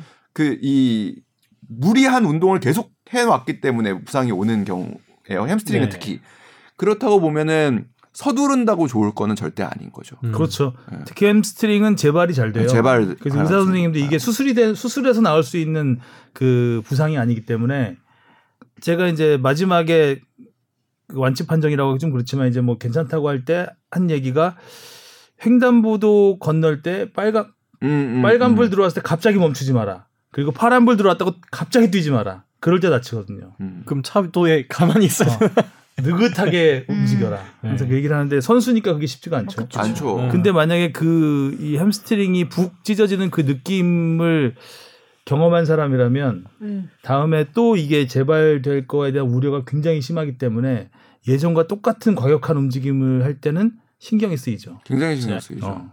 그리고 선수. 특히 손흥민 선수 같은 경우가 이제 전형적인 경우인데 이제 폭발력을 음. 내는 선수잖아요. 확 예, 음. 그뭐 진짜 빠르게 달릴 때는 시속 35km의 속도를 내는 이런 선수들이기 때문에 근육 부상은 굉장히 조심해야 음. 되는 경우입니다. 그러니까 황희찬 선수도 마찬가지죠. 황희찬 선수도 그래서 허벅지 근육을 다치는 경우가 많습니다. 그러니까 과하, 음. 과하 게 쓰는 음. 경우에 이런 일이 벌어집니다. 그렇게 이제 계속 그런 특히 햄스트링 같은 경우는 그 아까 말했지만 근육이 지쳐 있다는 게 결국 근육의 탄력이 떨어진다는 거거든요. 음. 그래서 이제 스트레칭 보통 제가 다친 경우는 뭐 근육을 많이 사용해서 다친 건 아니고 아마 유연성이 떨어져서 음. 다치는 거죠. 유연성이 떨어진 상황에서 갑자기 힘을 줬을 때 이제 그게 뚝 끊어지는 거니까. 그러니까 손흥민 선수 같은 경우는 지금 굉장히 근육의 탄력이 많이 떨어져 있을 거예요. 그 음. 또 근육에는 이게 젖산이라 그래가지고 그렇죠. 그게 쌓이면은 피로물질이 피로물질이거든요. 쌓이죠. 음. 이게 쌓이면 그걸 계속 풀어줘야 되는데 지금 뭐 이틀 쉬고 한 경기씩 뛰었으니까 이게 그 피로를 풀 틈이 없는 거죠. 그게 쌓여 있는 상황이면은 근육이 이제 그 뭐라고 해야 돼 탄력이 떨어지죠. 그러게 되면은 부상으로 오는 건데 저는 그나마 그 전반에라도 빼서 예 전반 뛰고 경기 도중에 경기에. 다치지 않으면 그러니까 참 저는 다행이다. 저도 그거는 네. 예, 그러니까 뭐 진짜 그 하프타임에 무슨 일이 벌어져 라커룸에서 무슨 일이 벌어졌는지는 예상할 수는 없지만 제일 기대해 볼 긍정적으로 기대해 볼 수 있는 부분은 그러니까 손흥민 선수의 수면의 질, 수면 시간 이런 것까지 토트넘 그 스포츠 사이언스 팀에서 굉장히 철저하게 관리를 하거든요. 그래서 근육의 상태 이런 것들을 굉장히 정밀하게 검사를 합니다. 그래서 그러니까 미리 어느 정도 선에서 막은 거라면 음. 그게 가장 우리가 생각하는 최상의 시나리오가 아닐까라는 생각이 죠 아까 그 이정찬 기자, 하성룡 기자 같이 점심 먹으면서 그런 얘기 했었는데 이게 무리뉴의 트릭이 아닐까라는 얘기를 잠깐 음. 연막. 했습니다. 연막이 아닐까. 어 바보가 아니라면 그러니까 지금까지 근데 무리뉴의 그 선수 기용을 봤을 때 이해할 수 없는 기용들이 되게 많았죠. 그러니까 굳이 네 골 차로 앞서는데도 끝까지 풀타임을 뛰게 하고 음. 음. 그리고 유로파 리그 그 하, 하위 단계에서 승리가 확정됐는데도 끝까지 뛰게 하고 음. 지금 이동 거리만 한 5,000km 되거든요. 그렇죠. 네. 어. 그 왔다 갔다 하면서 또 이게 비행기가 타면은 기압이 떨어지기 때문에 근육이 수축돼요. 음. 그래서 더 그 피로가 더 쌓인다 그래요. 그러니까 박지성 선수도 그 비행기 하도 많이 타가지고 네. 기성용 선수도 그렇고 마찬가지죠. 그래서 이 부상이 그러니까 이 회복이 빨리 안 되는 그런 것 때문에 좀 어떻게 보면 선수로서는 좀 단명을 한 건데 어 이, 그러니까 이렇게 타이트한 상황에서 손흥민 선수 그게 과도하게 기용할 필요가 있었나라는 생각이 일단 첫. 번째 드는 거고 만약에 이게 히딩 그 무리뉴의 자꾸 히딩크라 그러네. 아까 히딩크 얘기하니까 닮은 점이 있거든요. 히딩크도 연막 잘 쓰잖아요. 네. 음. 그러니까 무리뉴의 연막일 수도 있겠다라는 얘기를 한 게 예전에 이제 그런 기사를 한번 찾아봤었는데 어 예전에 무리뉴 감독이 레알 마드리드 감독 시절에 네. 제목이 뭔지 아세요? 토트넘 무리뉴 연막에 알고도 당했다. 음. 이때 음. 토트넘을 상대로 했어요 연막을. 뭐였냐면 무리뉴 감독이 토트넘과 경기를 앞두고 어 마르셀로는 최소 2주 결장한다. 그리고 호날두는 부상 악화 위험이 있기 때문에 토트넘전에 나서지 못한다라고 기자회견을 했습니다. 근데 두 선수가 다 선발로 나왔어요. 어, 연막. 근데 네. 그렇게 되게 중요한 경기를 앞두고 있지는 않지 않나요? 뭐 어? 이때가 챔피언스 리그였으니까 네, 중요한 저희- 경기죠. 네. 예, 아, 챔피언스 리그 그러니까 지금 토트넘의 상황이 그렇게 네. 중요한 경기 연막을 쓸 상황은 아니다. 아, 네. 그렇죠. 물론 이제 그런 상황이긴 한데 무리뉴의 특성을 감안했을 때 음. 뭐 네. 지금이 근데 굉장히 중요한 시점이긴 하죠. 케인은 생각보다 안 올라오고 케인의 백업은 없고 상대는 손흥민이 당연히 나올 거라 생각하는 상황에서 뭔가 연막이 필요하다면 그렇게 했을 수도 있다라는 생각은 들고 그러니까 저는 조금 이해 안 되는 부분 중에 하나는 그거예요. 그러니까 손흥민 선수가 팔이 부러져서 우리 나라에 들어온 적이 있었잖아요. 네. 이때 우리 그 의료진을 취재한 해서 뭐 부상 부위라든지 부상 정도가 이렇게 기사화가 된 적이 있었잖아요. 그래서 현지에서도 받고 네. 이걸 토트넘에서 극 대노했습니다. 그러니까 아, 선수의 부상 정보라는 거는 절대로 팀에서 공개하고 싶어 하지 않은 부분이에요. 아, 전력 중에 음. 하나니까. 전력이고 그리고 나중에 팔 수도 있는 부분이기 때문에 음. 굳이 이거를 그 자리에서 감독이 그렇게 공개를 할 필요가 없었거든요. 근데 물어봤잖아요. 손흥민 선수는 왜 뺀 거냐? 부상. 어디 어디? 햄스트링 햄스트링. 되게 단답으로 얘기하더라고요. 오래 갈 수 있냐? 물론. 물론 예. 약간 이, 이 분위기의 문답들이 약간은 플롯 같이 느껴지기도 하는 부분이 있었어요. 망설임이 없이 아, 얘기했다는 음. 거. 약간 그 분위기로 봤을 때는 트릭일 수도 있다라는 생각이 얼핏 들고 그때 또 무리뉴가 이런 얘기를 했어요. 이때 2011년인데 어, 우리는 1차전에서 토트넘하고 0대 0 무승부를 해도 만족할 수 있다. 그런 만큼 우리는 수비를 탄탄히 할 것이다. 뭐 이런 굉장한 연막을 세게 쳤는데 이때는 그래놓고 이제 마르셀로가 딱 이렇게 나왔다는. 아. 호날두 호날두하고 그러니까 물론 이러고 오늘 이제 그 저희 방송이 끝남과 동시에 영국이 햄스트링. 바뀌면 영국 날이 밝으면서 햄스트링이 다쳤다라고 나올 수도 있고 네, 그러면 이 정도가 부분을 지우자고요. 예. 그리고 만약에 다 뭐 내일 첼시 경기에 뭐 후반 명단이라도 들을 수도 있고 이러면 거봐 이렇게 하면 이러면 이제 우리 거죠. 문화가 되는 네. 거. 거봐. 야. 음. 근데 확실하게 그 저희 이제 축구 팬으로서 봤을 때 햄스트링 부상이랑 좀 다른 것 같더라고요. 원래는 이제 경기 뛰다가 선수가 본능적으로 뭔가 깨닫고 어 나 안 된다 X 표시한 다음에 근데 나오잖아요. 사실 제가 아까 찌릿찌릿 온다고 했잖아요. 근데 그거를 경기 도중에 느끼진 못해요. 아, 그렇죠. 경기 도중에는 왜냐면 뛰는 상황이기 상태. 때문에 그러니까. 못 느끼고 아마 라커룸에 가서 느꼈을 수는 있겠죠. 아, 나 어, 약간 조금 이상하다. 하다가 이제 해서 이제 여기가 안. 좋다고 하니까 아 그럼 음. 일단 쉬어라. 라고 했을 수 있는 그 상황이면 굉장히 괜찮은 상황이죠. 그 아주 드문 경우인데 그러니까 과거에 좀 그런 경우가 있, 그 제가 이제 그 이랜드의 정종현 감독이 이런 또 과학 같은 거 도입 많이 하시잖아요. 네. 선수가 아픈 데가 없는데 평소에 스프린트 횟수의 전반에 뭐 반도 못했거나 뛴 음. 거리가 뭐 너무 안 나오는 경우가 있어가지고 보니까 부상 위험이 있어서 막은 경우가 있다고도 해요. 그러니까 이- 이런 거였으면은 좋겠다라는 생각은 합니다. 아, 이번에 모 사이트에서도 약간 좀 유행했던 게 그 손흥민 선수가 이번에 왼발 슈팅으로 골대를 두 번 맞췄잖아요. 그게 평소 같았으면은 골대 안으로 들어가서 이제 골키퍼가 막을 그런 유효 슈팅인데 그게 골대를 약간 맞은 게 이렇게 평소보다 다리에 힘이 좀 더 많이 들어가서 아닌가라는 그런 뭔가 추측성 글을 달아서 그게 약간 성지가 되기도 했거든요. 근데 뭐 골대 맞히는 거는 뭐 그쵸, 그쵸. 흔히 있는 네. 일이니까 뭔가 평소보다 힘을 조금 더 많이 준 것 같다는. 때문이라고 네. 보기는 뭐 쉽지 않을 것 같고 일단은 어찌 됐든 어 첼시전에 과연 첼시전은 그러니까 조만간 이게 않을까요? 나와야 되거든요. 네. 하루 지나면 오늘쯤 나와 오늘쯤 나와야 되는 아니 거죠. 그리고 젊은 검사를 했으면 음. 사실 이거는 그렇게 오래 걸릴 그렇죠. 사안은 오래 걸리지. 않습니다. 그렇죠. 그러니까 당시에 손, 그 이제 손흥민 선수가 골절 상을 입었을 때도 구단에서 부상 소식을 먼저 업데이트를 한 다음에 무리뉴 감독이 그 다음에 얘기를 했었거든요. 어. 그러니까 요즘 순서도 그렇고 음. 조금 뭔가 좀 아직까지 아무 소식이 있어요. 없는 것도 좀 이상하고 그러니까 이제 약간 미심- 미심쩍다. 추측을 해보는 음. 거죠. 그럴 수도 있겠다라는. 이게 미- 무리뉴만 아니었어도 의심을 안 할 텐데. 그렇죠. 네, 무리뉴니까 자꾸 무리뉴니까, 의심을 하게 네. 되네요. 그리고 경기도 또 어쨌든 후반전에 부진한 경기력으로 아, 비기고 그렇죠. 말았죠. 음. 자 에릭 다이어의 핸드볼 어떻게 봅니까? 저희 축제랄 주신 아나운서가 난 K리그만 쭉 잘라리. 아 진짜 요 아, 아, 국내 용이다. 아, 빨리. 빠빠. 캐자랄이야 그래가지고. 캐자랄 나는. 저는 어, 보면서 핸드볼 아니지 않았나 그 생각은 하고 그냥 설마 이걸 불겠어라는 생각을 했어요. 이게 다이어 선수가 직접 보지도 못했고, 그러니까 이게 어, 직접적인 골 장면과 긴밀하게 안 얽혀 있다는 느낌을 받아서 만약에 이제 이게 좀 의도성이 없더라도 유효 슈팅을 가로막았으면은 아 이- 그리고 혹은 뭐 결정적인 크로스를 막았으면은 아 핸드볼 불만한데 이건 좀 혼전 상황에 가깝다고 생각을 했거든요. 그래서 이거를 또 불겠어 그리고 경기 막바지 경기에 승부를 지을 수 있는 이 타이밍에 그런 생각 갖고 있었는데 어, 불더라고요. 그래서 개인적으로 조금 의아했다. 저는 여전히 그냥 영국의 VAR은 VAR답지 않다.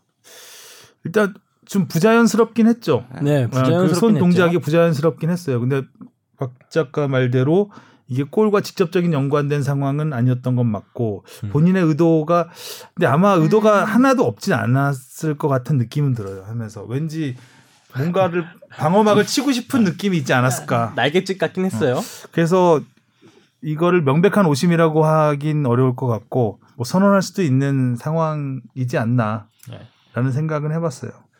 사실 또 뭐 이렇게 어, 핸드볼 파울이 나서 뭐 존중은 할 수 있는데 그 이후에 뭐 이제 영국에 있는 유명한 이런 뭐 해설위원이라든지 음. 뭐 거기 내부에서도 되게 뭐 핸드볼 파울에 많죠. 대해서 말이 많길래 음. 네. 근데 그런 것 같아요. 그러니까 온필드 리뷰를 보면 손에 맞는 동작을 결국에 그 VAR실에서 굉장히 반복해서 보여주잖아요.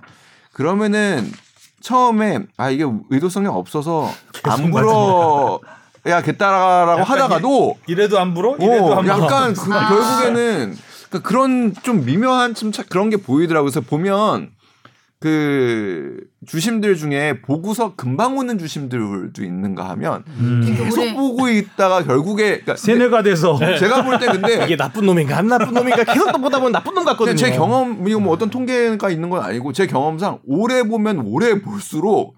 찍을 확률이 좀더 높아지는 것 같아요. 아. 맞는 말씀이신 것 같아요. 그럴 수도 있겠다. 네. 자꾸 보다 저도 보면 아닌가 아닌가 싶다가 예, 제일 처음에는 아닌가 싶다가 계속 그걸 장면을 보고 있으면 어 이거 맞나? 이거 자꾸 눈빛이 글로 가는 것 같네. 음. 이거 알고 그러는 것 같네 그런 생각이 들거든요.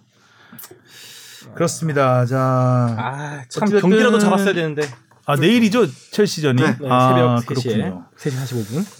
어우 눈도 토트넘이 여- 여하튼 이제 손흥민도 없고 베일도 더 조만간은 못 나오잖아요. 네. 당분간 못 나오고 해서 굉장히 어려운 경기를 할 것 같습니다. KBS는 그러니까 어렵다. 음, KBS 쓰기 어렵네 진짜. 네, KBS 어렵다. 어렵다. 빨리 시소코를 올려서 SBS로 만들든지 해야지. 음, 이렇게 시소코가 조용하네요. 네. 우리 케잘알 주바페 케잘알. 시간이 왔습니다. 주바페 브리핑. 파이널 라운드 첫 판부터 화끈한 골잔치가 펼쳐졌습니다. 본격적인 잔류 경쟁을 시작한 파이널 B에서는 잔류왕 인천이 성남을 6대 0으로 대파하며 113일 만에 꼴찌에서 탈출했습니다. 전반 2분 만에 성남 연재윤이 퇴장당하면서 수적 우위를 차지한 인천은 팀 창단 후 최다인 6골을 몰아 넣었습니다. 무고사는 9월에만 두 번째 해트트릭을 작성했습니다. 강원에게 2대 0으로 패한 부산이 3연패를 당하면서 최하위로 내려갔습니다. 인천과 승점과 다득점에선 같지만 골득실에서 뒤졌고요. 추락하던 수원은 서울을 3대1로 완파하고 시즌 첫 2연승을 달리며 9위로 올라섰습니다. 타가트의 해트트릭을 앞세워 슈퍼매치에서 무려 5년 5개월 만에 승리를 거뒀습니다. 9위 수원부터 12위 부산까지 승점 차는 단 3점입니다. 파이널 A에선 선두 울산이 다 잡은 승리를 놓치고 2위 전북과 승점이 같아졌습니다. 막판 수비 위주의 전술을 펼치다 종료 직전에 동점골을 내주고 대구와 2대2로 비겼고요. 울산이 최근 5경기에서 단 1승에 그친 반면 전북은 이승기의 선제골을 잘 지키면서 상주를 1대 0으로 꺾고 3연승을 달리며 울산에 다득점에서 뒤진 2위를 달렸습니다. 3위 포항은 6위 광주와 난타전 끝에 5대3 재역전승을 거뒀습니다. 일류첸코도 해트트릭을 기록했습니다. 아 지난주 K리그는 정말 wow. 이야기거리가 쏟아졌죠. 네. 해트트릭만 해도 음. 엄청 많이 터졌으니까요. 아, 근데 서울의 김호영 감독 대행 사퇴. 사퇴 그리고 충격적인 슈퍼매치 패배. 음. 이건 어떻게 해석을 해야 되는 겁니까? 이것도 구단에서 좀 조치가 미흡했다고 봐야 되겠죠? 그럼요, 그럼요. 이거는 음. 뭐 명백하죠. 올 시즌 서울은 이렇게 스텝이 꼬일 수 있나 싶을 음. 정도로 음. 진짜 그리고 뭐 거의 갈짓자 행보죠. 음. 어디로 가는지 모르는 것 같아요. 리그 본- 시작 전부터 리그. 뭐 기성용 선수, 뭐 리얼돌 사태 그렇죠. 뭐 기성용 선수의. 영입 영입부터 탭댄스 수준이죠. 예, 그 기성 그 리듬이라도 맞아야 되는데 이거 뭐 리듬도 안 맞아요. 그러니까 아무 리듬. 예. 아. 진짜 기성용 선수부터 꼬였죠. 그리고 음. 리얼돌 사태 터졌죠.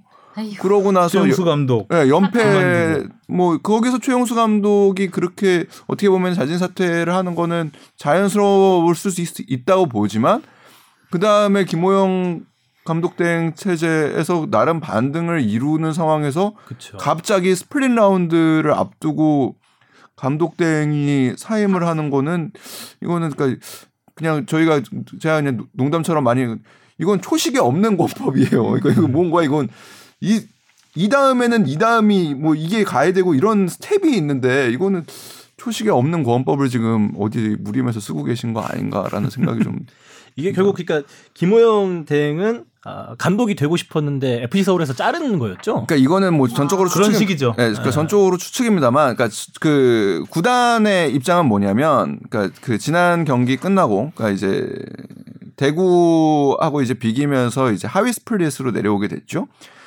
화요일 날 이제 첫 미팅에서 구단 측에 얘기를 했다고 해요. 음. 목요일까지 나를 감독 대행에서 감독으로 승격을 할 건지 음. 답을 알- 달라. 음. 근데 이제 구단 입장에서는 구단은 당초에 10월 중에 감독 선임 계획이 있었습니다. 어. 그래서 10월 중에 김호영 감독 대행을 포함한 후보군을 추려서 후보군을 추려서 이제 감독 선임 프로세스를 밟겠다라는 생각이었어요. 그래서 그 좀 안일하게 생각했던 것 같아요. 그러니까 우리가 강등될 것 같지는 않고 그 이번 리그는 마치고 벌써 다음 시즌을 좀 바라보는 그렇죠. 그 다음 그러니까 새로운 감독으로서 ACL과 다음 시즌을 준비한다라고 생각을 했던 것 같아요. 근데 그 김호영 감독 땡의 생각은 이런 여기서부터 이제 여기까지는 팩트고요.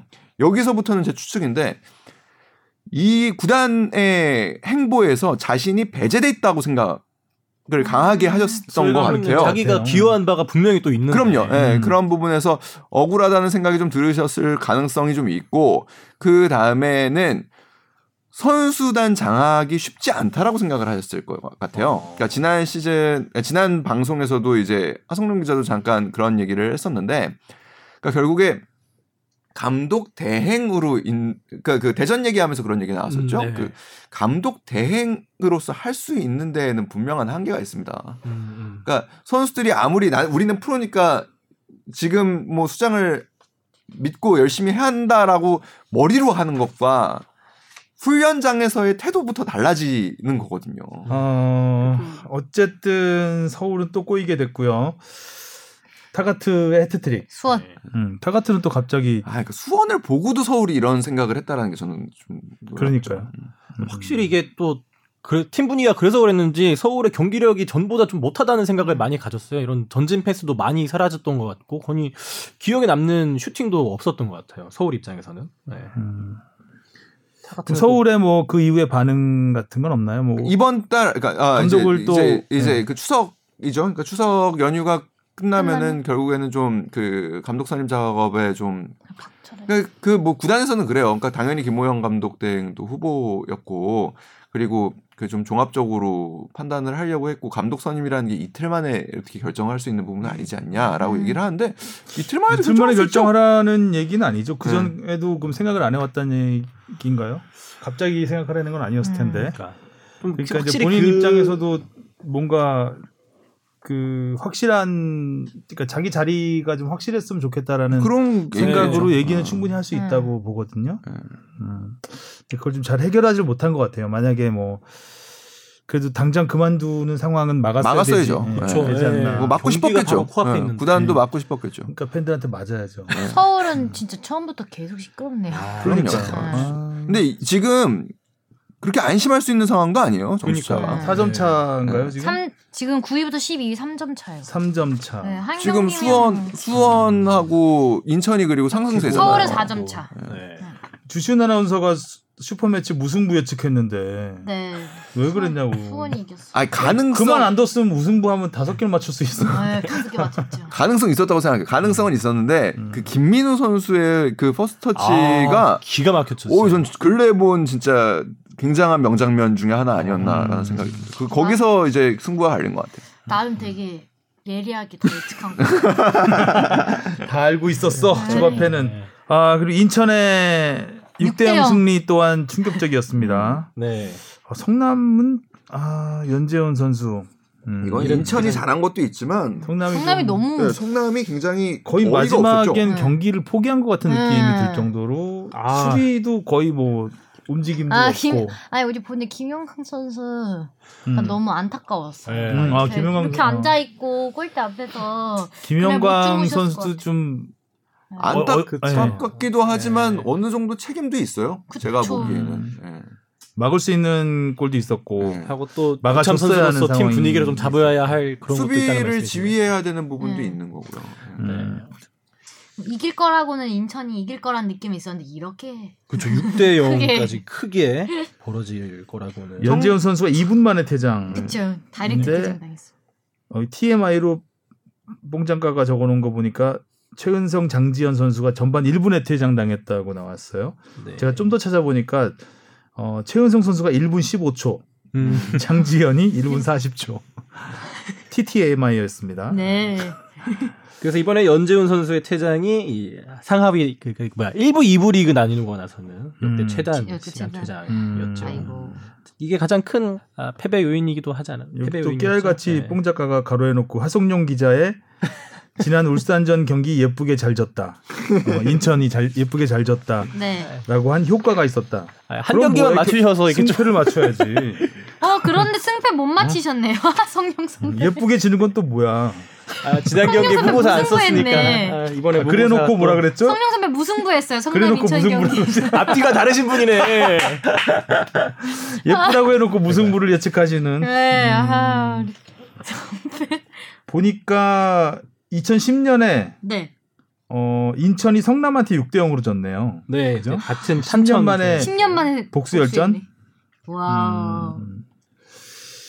하여튼 드라마틱하게 꼴찌에서 일단 벗어나면서 인천은 잔류왕 역시 DNA가 맞네요. 있나 봐요. 그 음, DNA. 설마 아. 했는데 맞네. 그리고 이번에 진짜 여섯 골 넣은 것도 인천 입장에선 진짜 좋은 좋은 게 저희 다득점. 다득점에서 이번에 또 음. 올라오면서 사실 부산과 승점은 똑같잖아요 인천이랑. 그렇죠. 근데 여기서 또 어. 사실 이러다가 만약에 또 승점까지 갔고 다득점 상황에서 이제 비비는 상황이 수가 음. 충분히 있기 때문에 부산 또 어쩌나.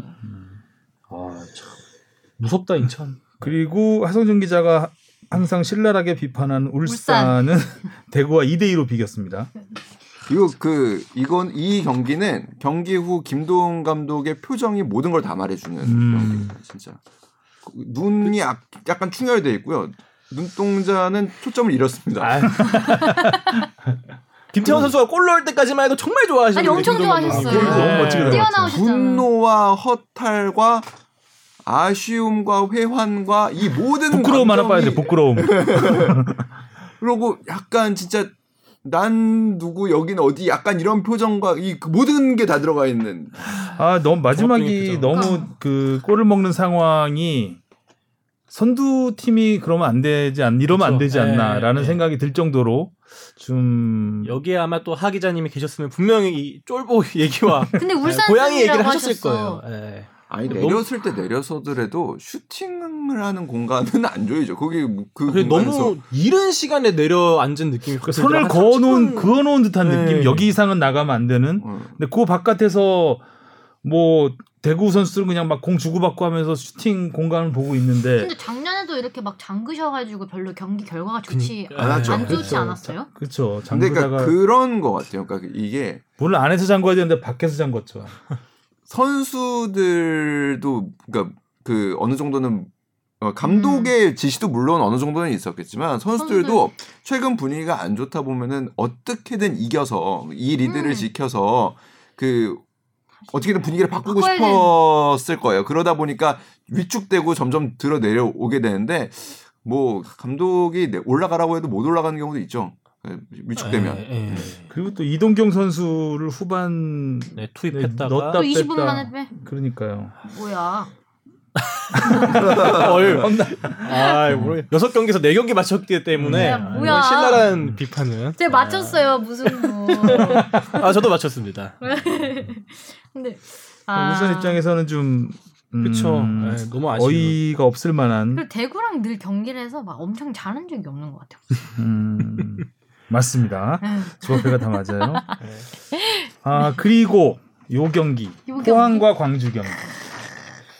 여덟 골 아, 나왔어요. 이 경기는 결국 그 퇴장이 승패를 갈라버리고 음. 말았는데 네. 이 홍준호 선수 퇴장 애매했죠? 어땠습니까? 아까 이정찬 기자가 말한 대로 계속 봤거든요 이거를 그 장면을 그럼 거기 아직 약간 계속 봐요. 빠져 계속 들어가는 보잖아요. 느낌. 어, 약간 빠져 들어가는 느낌. 그러니까 처음에 슬로모 저도 한번 딱 봤을 때는 잡아당기진 않았거든요. 네, 네. 일류첸코의 연기를 잘한 거죠 좀. 음, 일류첸코의 연기력이 많이 음. 가미가 된 상황이라고 봤는데 어 계속 근데 그걸 앞에서 보면 좀 더 자세히 알 수 있을 것 음. 같은데 계속 뒤에서 보여줘요. 음. 그러니까 뒤에서 보면 일류첸코가 뒤로 벌어덩 넘어지기 때문에 보면 볼수록 잡아당기는 것것 같은 같아. 어 잡아당기고 심판은 끌려 들어가는 것 같은 이 느낌이 들었을 수도 있겠다. 그래서 그렇- 이제 그렇게 공감을 해주시니까 하나 좀 음. 보태자면 음, 그 태클 있잖아요. 강한 태클이 들어가서 선수들이 다치는 장면을 슬로모로 보잖아요. 그러면은 카드 색깔이 바뀌는 경우가 굉장히 많습니다. 음, 그러니까 왜냐하면 그 이게 그냥 순식간에 지나갈 때는 그리고 실제로 선수들은 사- 상당히 유연한 경우가 있기 때문에 그 이렇게 막, 꺾, 막 많이 꺾인 것 같아도 괜찮은 경우도 있거든요. 그렇죠. 음. 예. 근데 slow-mo를 보면 막 뭐 어마어마하게 꺾이거든요. 예, 예. 순간적으로 확 꺾였다가 네. 돌아오거든요. 그러고서 그거를 뭐 예, 태클이 뭐 심하게 들어갔다 그리고 딱 멈추면은 발이 잔 발이 기역자로 돼 있어. 어, 그런 경우가 있어요. 어. 근데, 근데 이게. 순간적으로 네. 그 갔다가 바로 오는 거거든요. 네. 근데 이제 그때 무슨 말을- 심판분 표정을 봐야 되는데 이게 감정 이입이 돼 있나 안 돼 있나를. 어. 이 slow-mo의 함정, 응? slow-mo의 함정에 네, 좀 빠진 조금 그런 거 있지 않나. 있고. 맞아요. 근데 그리고 좀 아, 그래도 광주 잘했네. 광주 입장에서 억울할 것 같아요. 잘했는데. 아, 근데 저는 개인적으로 이 이게 판정이 뭐, 뭐 옳으냐 그르냐를 떠나서 광주 입장에서는 굉장히 억울한 음. 판정일 것 같은 생각은 듭니다. 그리고 그러니까 페널- 또 필리페 펠리 필리페 펠리페까지 체즈는 펠리페까지 그냥 팔꿈치도 패가지고 선수를 아우 세게 팼어. 어. 펠리페 아, 근데 그것도 제일 처음에 봤을 때는 아닌 것 같더니 자꾸 보니까 더 아파 보이더라고요. 광주 분위기가 너무 좋았잖아요 그 네, 전까지. 그렇죠. 네. 와 정말 잘한다. 그 김주공 선수 했었는데. 들어가고 나서 음. 네, 잘 풀렸었는데 근데 잘하는 것 같아요. 아쉽습니다. 그래서 어쨌든 다음 경기에서 이제 두 선수가 또 못 나오고 음. 이러다 보면 광주 그렇죠. 아, 근데 네. 펠리페 못 펠리페가 나오는 거 뭐- 크겠다. 너무 그렇죠. 예.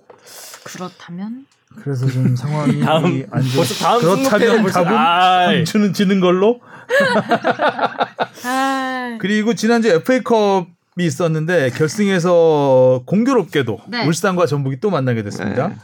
아, 울산과 포항의 승부차기는 좀 아, 코미디 아니었나요? 저는 제 인생 가장 재밌는 승부차기 중에 아. 하나였습니다. 진짜. 아, 정말 집에서 정말 크게 웃으면서 봤어요. 뭐야 이거? 저 이 장면도 혼자 보는 게 너무 아쉽더라고요. 어. 조금이라도 축구 보는 친구한테 카톡 보내려고. 아, 저, 근데 슈팅을 하는데 왜 계속 잔디가 이렇게 위로 올라오지? 그리고 중간에 강현무 골키퍼의 승부차기. 저 아, 멀리 강현무 골키퍼가 너무 뛰어오는데. 그 천진난만하면서 그러니까 분위기가 강현무 골키퍼 쪽으로 가고 있었잖아요. 조현우 골키퍼가 약간 좀 기가 약간 죽는 상황이었는데 조현우가 역시 조현우. 음 아, 아, 너무 재밌었던 것 같아요. 키커가 한 이게 계속 그 승부 차이가 뒤로 뭐뭐 네 명 넘어가 다섯 명, 여섯 명, 일곱 명 계속 가는 경우에는 이렇게 넣으면서 가거든요. 보통 넣어, 다못 넣어. 보통 서로 서로 넣으면서 가는 경우가 더 많은데 아 이렇게 못 넣으면서 계속 근데 그- 이제 못 넣어도 대부분 선방인데 어. 다 날라가 위로. 여덟 번째 키커에서 갈렸나요? 네, 여덟 그러니까 번째 보통 이런. 경우에선 7대 6이죠. 4대 3은 다섯 명이 찼을 때 나오는 스코어입니다. 음, 아니, 재밌었어요. 아주. 그래서 어쨌든 울산이 천신만고 끝에 아, 올라가서 아마 울산이 이제 그 지난 경기에서 대구전에서 좀 수비 위주로 막판에 내려서고 하는 음. 부분도 이 주중 FA컵에서 이 체력 소모가 아마도 작용이 좀 하지 음. 않았을까라는 생각은 듭니다. 울산으로서는 어쨌든 힘든 거 잘 넘었는데 또 힘드네. 어, 리그에서는 굉장히 타이트하게 네. 쫓기는 상황이 됐습니다. 아, 부산이 최하위로 내려서면서 네. 조덕재 감독이 또 사임을 했습니다. 음.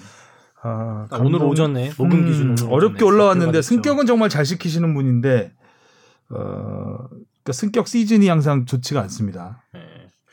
개인적으로 그 부산 요번 시즌 보면은 좀 이번에 이제 K리그 1에 있는 팀들 중에서는 가장 좀 무색무취하지 않나라는 생각. 뭔가 공격에서도 그렇고 음. 수비에서도 그렇고 뭔가 이렇게 전술적으로 딱 보이는 건 없는 것 같아요. 뭐 추갈모색 입장에서는. 네. 그렇습니다. 좀그 젊은 선수들 위주로 좀 그 신어 그러니까 지난 보통 승격 팀들이 그런 걸 흐름을 타고 올라가야 되는데 그런 게 좀 잘 안 됐던 것 같아요. 음. 그래서 좀 기본적으로 잡아야 될 경기를 많이 놓쳤고 음. 어 그리고 좀 비겨야 될 경기를 지고 그러니까 전형적인 그 어떻게 보면은 결국에 안안 되는 풀리는. 안 풀리는 팀이죠. 그러니까 비길 수 있는 경기를 지고 그다음에 뭐 또 잡을 수 있는 경기는 비기고 뭐 이런 음. 경기가 좀 많았던 것 같고 음. 강원도 지금 뭐 그렇게 상황이 썩 좋지는 않았는데 음, 결국에 뭐 슈팅 수만 봐도 알잖아요. 슈팅 수 5대 7, 유효 슈팅 수 2대 4 네. 이렇게 사실 뭐 네, 저 이렇게 뭔가 하긴 작년에 이제 이부 리그에서 흥했던 뭐 이동준 선수, 뭐 호물로 그렇죠. 선수 이런 게 좀 잘 안 풀렸던. 네. 이동준 호물로 선수, 선수 못 들어봤다고 올 시즌. 그러니까요. 사실 되게 기대를 많이 이동준 선수가 참 했었는데. 잘해주긴 했었는데 최근에 조금 어, 많이 주춤했습니다. 자 즐거운 시간. 어렵다. 자 울산 상주 저는 울산. 저도 울산. 어 저도 이겼으면 하는 바람에. 어, 저 울산입니다. 뭐 만장일치로 가면 재미없으니까 저는 역으로 한번 가볼게요. 상주승? 무, 아니 무승부 한번 가볼게요. 어 무승부. 소심한. 역배팅. 자 광주 대구 태구. 아 펜 굴러간다. 펜못 굴러가. 나온다니까 아까 얘기했잖아요. 대구. 아, 전 무승부 갑니다. 펠리페가 안 나오는 건 좀 클 것 같아. 근데 광주에 또 엄살라가 있잖아. 대구가 둘 그리고 아, 저 AI 돌아가기 시작했습니다. 그다음 진영이가 어 정찬 선배. 아 지금 쓰고. 계시죠? 아 제가 어, 잘 맞힐 것 같아. 자 전북 포항. 어 선배 뭐 했어요? 그러니까. 광주. 광주승이요. 광주승. 어 나하고는 전부 반대로 가겠다 이거지. 전북 포항 어렵다. 전북 포항 전북. 전북 전 포항 갑니다. 저는 전북. 무승부. 전북. 아 무승부 바꾸시는 거예요? 아니 저는 원래 무승부로 갈게요. 아 원래 전북. 전북? 전북승. 강원 성남 무승부. 성남승. 저는 강원승. 저 강원승 갑니다. 좋습니다. 자 서울 부산. 아이 경기 어떡하지? 어 지금 감독이 전부 공석입니다. 두팀 이거 감독 와. 공석 무승부. 수작 없는 싸움. 서울 부산 저도 무승. 아, 어 저도 무승부예요. 저는 서울승. 저도 서울승. 자 인천 수원 남았어. 자 정말 중요한 경기입니다. 인천? 수원. 내 마음은 인천으로. 인천승. 그러면 인천승이요? 저도 인천승. 어 저 수원승입니다. 저는 무승부. 자. 아 근데 왜 이렇게 와, 이게 뭐라고? 이분 이분 그 많이 뭐야, 갈렸어요, 지금. 평소에 하시는 분 마음을 알겠어요. 할 때는 왠지 다 맞을 것 어, 같아. 다 맞을. 것 같아. 나 다 맞힐 것 같아. 아, K리그는 저는 뭐 솔직히 안 맞을 것 같아. 솔직히 K리그는 너무 어려, 너무 어려, 어. 너무 어려. 알아 왜 다 맞출 것 같지? 그러니까 저 네 개만 치고 다음 주에 다 틀릴 수도 나 있는 하나도 못 맞출 수 있을 것 같아요. 저는. 네. 자 알겠습니다. 다음 주에 확인을 해보도록 하고요. 다음 주에는 이제 한성룡 기자가 나와서 아이스 사- 초코도 어 아이스 초코를 들고 와서 사과하는 시간을 갖겠습니다. 와 자 오늘 여기까지 하겠습니다. 다음 주에 뵙겠습니다. 수고하셨습니다. 고생하셨어요. 추석 잘 보내세요. 추석 해피 추석. 해피 추석.